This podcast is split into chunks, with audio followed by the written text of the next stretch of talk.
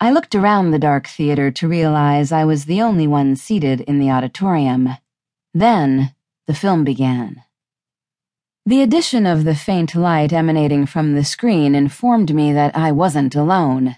A man in a black suit entered the auditorium and took a seat in the front row.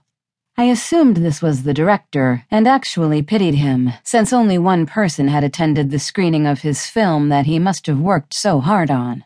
Not that I was expecting previews or a cavalcade of production companies to begin the film, but my thoughts scattered as the movie started almost immediately after a brief countdown.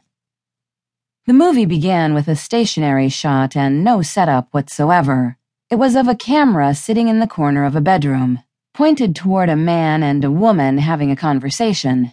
My immediate thought was that the sound quality on this movie was abysmal.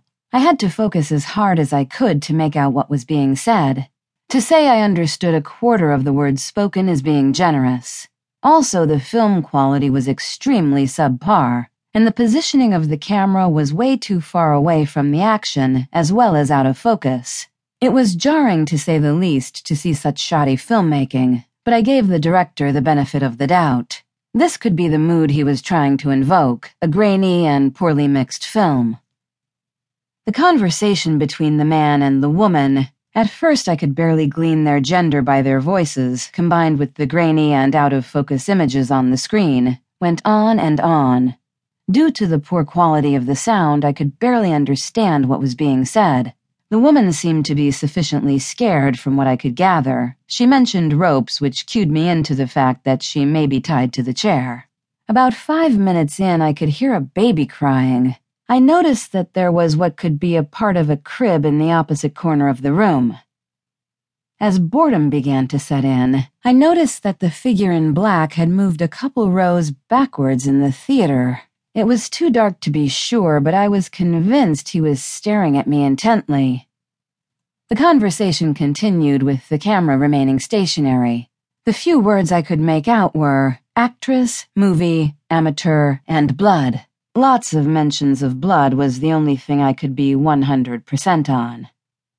Then the man in the film picked up the camera and moved it closer. As he set it down, he brought it into focus. Things became clearer both visually and orally. If anything, now the sound was too loud. The woman was in absolute hysterics, and the baby's screaming screeched through the speakers. The man's voice was clearly foreign with a heavy Eastern European accent. The shot now just contained the woman as she sat next to the crib, which was clearly occupied by a baby. At first I thought, wow, what a great actress. But looking into her eyes, the horror of the situation truly began to dawn on me. This was not acting.